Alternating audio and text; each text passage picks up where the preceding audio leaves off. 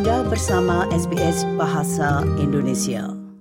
Berita selengkapnya. Mantan Bendahara Northern Territory, Eva Lawler, dipastikan akan menggantikan Natasha Files sebagai Menteri Ketua berdasarkan beberapa pernyataan dari anggota pemerintahan buruh. Files mengajukan pengunduran dirinya hari Selasa lalu setelah terungkap ia mempertahankan sahamnya di bidang pertambangan di daerah itu yang dianggap merupakan konflik kepentingan. Keputusan tersebut dicapai secara keseluruhan dalam sebuah pertemuan Kaskus Partai Buruh hari Rabu lalu. Juga ditentukan wakil ketua menteri akan diisi oleh Menteri Urusan Masyarakat Pribumi, Chancey Page. Keduanya akan dilantik pada hari Kamis mendatang. Konsil dan Parlemen Eropa mengumumkan mereka telah mencapai kesepakatan atas kebijakan migrasi setelah hampir tiga tahun mengadakan perundingan. Kesepakatan tersebut akan meningkatkan imigrasi dan kebijakan migrasi yang diumumkan oleh Kepresidenan Spanyol di Parlemen Eropa melalui platform X media sosial. Negosiasi yang berlangsung hingga larut malam harus menyelesaikan topik-topik yang kompleks, seperti waktu tunggu migran dan kebijakan patroli perbatasan. Kesepakatan ini akan dibawa ke Uni Eropa untuk persetujuan akhir.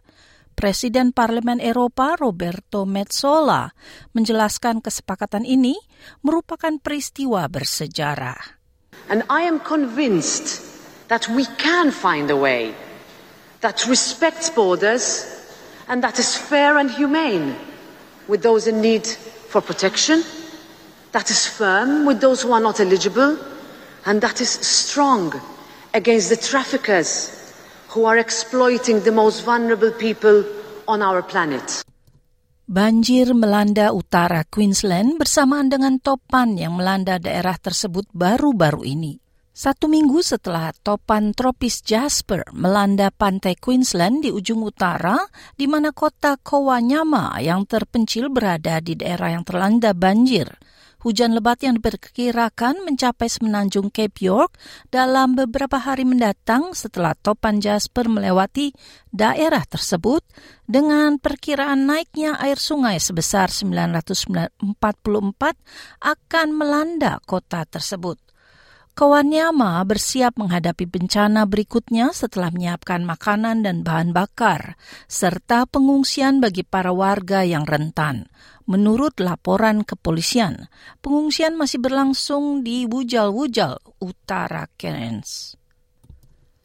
Sebuah kebakaran hutan di Australia Barat di wilayah pertanian gandum menimbulkan resiko korban jiwa dan harta benda – Emergency Services mengeluarkan peringatan bahaya bagi daerah barat Todiai, Condell, dan Julimar, sekitar 100 km timur laut Perth. Di Department of Fire dan Emergency Services mengatakan lima anggota pemadam kebakarannya menderita luka ringan setelah truk pemadam kebakarannya terbalik. Salah satunya seorang pria berusia 40 tahunan yang dirawat di rumah sakit Northam. Para keluarga korban penculikan warga Israel yang ditahan di Gaza mengungkapkan rasa khawatirnya setelah melihat video yang dirilis oleh Hamas menunjukkan tiga warga Israel yang berusia lanjut memohon agar dibebaskan segera. Ketiga pria tersebut berusia 70 tahunan dan 80 tahunan nampak berada di bawah tekanan dan berulang-ulang mengatakan jangan tinggalkan kami dalam usia tua kami di akhir video tersebut. Chaim Perry, salah seorang tawanan yang muncul di video tersebut mengatakan, ketiga pria usia lanjut tersebut menderita penyakit kronis dan menuduh pemerintah Israel meninggalkan atau mengabaikan mereka. Ayala Metzger, anak perempuan dari salah satu pria tersebut mengatakan ia sangatlah khawatir. I was very emotional when I saw him. The video made me worry about his condition. I see that he has lost a lot of weight. He is pale. I have a feeling that it is still the same Yoram. It didn't break him, but I am very, very worried. Video tersebut muncul bersamaan dengan tekanan masyarakat terhadap pemerintah Israel untuk mencapai kesepakatan dengan Hamas yang menculik warga Israel dalam serangan 7 Oktober lalu.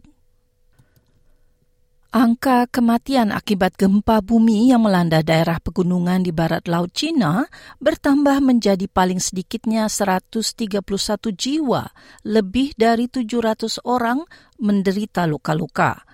Gempa yang berkekuatan skala 6,2 magnitude tersebut mengguncang daerah Gansu dan tetangganya Provinsi Qinghai. Sebelum tengah malam waktu setempat hari Rabu lalu, Regu penyelamat berjuang melawan suhu dingin untuk menemukan korban selamat. Lebih dari 900 orang mengungsi di tempat penampungan sementara di Desa Dae, di mana 102 tenda didirikan secara darurat. Regu penyelamat dari Provinsi Gansu seperti Lee Yong Hong berusaha keras menyelamatkan korban yang terjebak. We resolutely implement President Xi's orders and organised multiple land and air rescue forces to rush to the front lines of the disaster area overnight. They have carried out disaster investigation, personnel search and rescue, injured transport, and residents relocation work. Presiden Rusia Vladimir Putin mengungkapkan kepercayaan dirinya mengenai perang di Ukraina dengan mengatakan pasukannya masih terus melakukan serangan. Dalam sebuah pertemuan para menteri pertahanan, Putin mengatakan pasukan Ukraina menderita kekalahan besar dalam usahanya merebut daerah-daerah yang telah didudukinya. Selain itu, mereka mengalami kekurangan persediaan.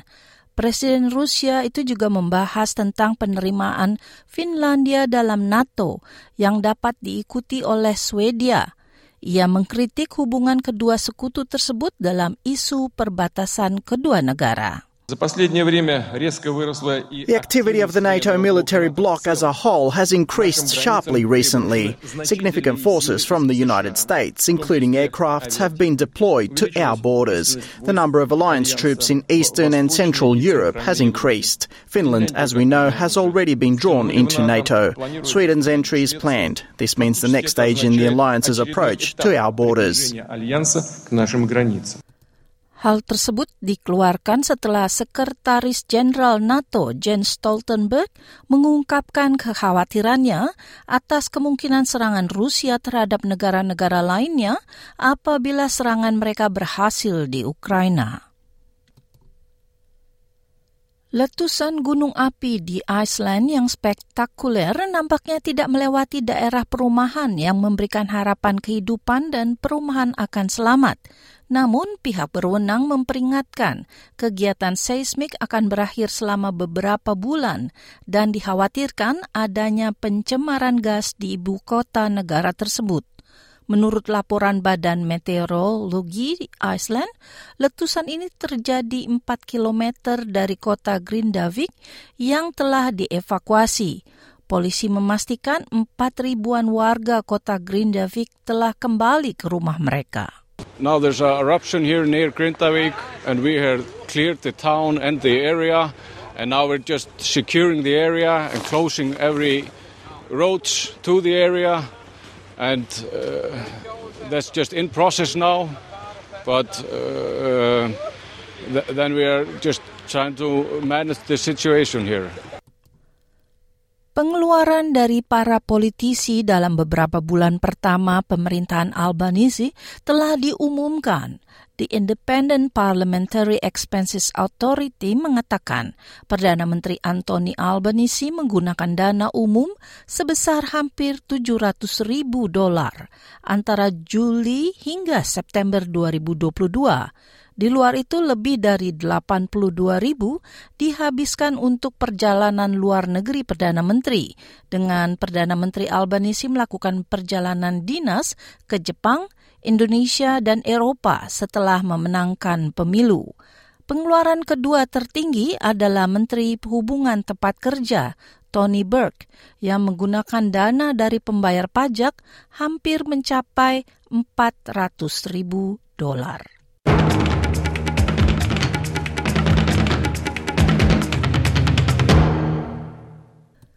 Baiklah saudara, kita beralih ke bidang olahraga. Seorang pemain sepak bola 31 tahun, Massimo Luongo mengumumkan masa pensiunnya dari persepak bolaan internasional. Luongo yang memulai karirnya dari sebuah klub lokal Sydney, yaitu Apia Lakeshard, merupakan anggota pemain nasional Australia yang memenangkan kejuaraan Asia 2015 dengan mencetak gol di awal pertandingan final melawan Korea Selatan. Ia juga anggota Socceroos yang berpartisipasi dalam kejuaraan dunia FIFA 2014 dan 2018. Pemain tengah Ipswich ini mengatakan ia memilih pensiun untuk fokus pada sepak bola klub. Baiklah, akan saya bacakan nilai tukar mata uang asing untuk hari ini. Satu dolar Australia terhadap dolar Amerika sebesar 68 sen. Kemudian nilai tukar terhadap rupiah 10.496,68 sen serta nilai tukar terhadap euro sebesar 62 sen. Dan akhirnya terhadap pound sterling 53 sen. Baiklah, akan saya sampaikan perakiran cuaca bagi kota-kota besar di Australia besok hari Selasa. Perth berawan 33 derajat Celcius, Adelaide berawan 19, Melbourne hujan 23, Hobart berawan 21, Canberra hujan 24, Wollongong juga hujan 24, Sydney hujan 26, Newcastle juga hujan 28, Brisbane hujan 29, Cairns juga hujan 31, dan akhirnya Darwin hujan 34 derajat Celcius. Anda ingin mendengar cerita-cerita seperti ini? Dengarkan di Apple Podcast, Google Podcast, Spotify, atau di mana pun Anda mendapatkan podcast Anda.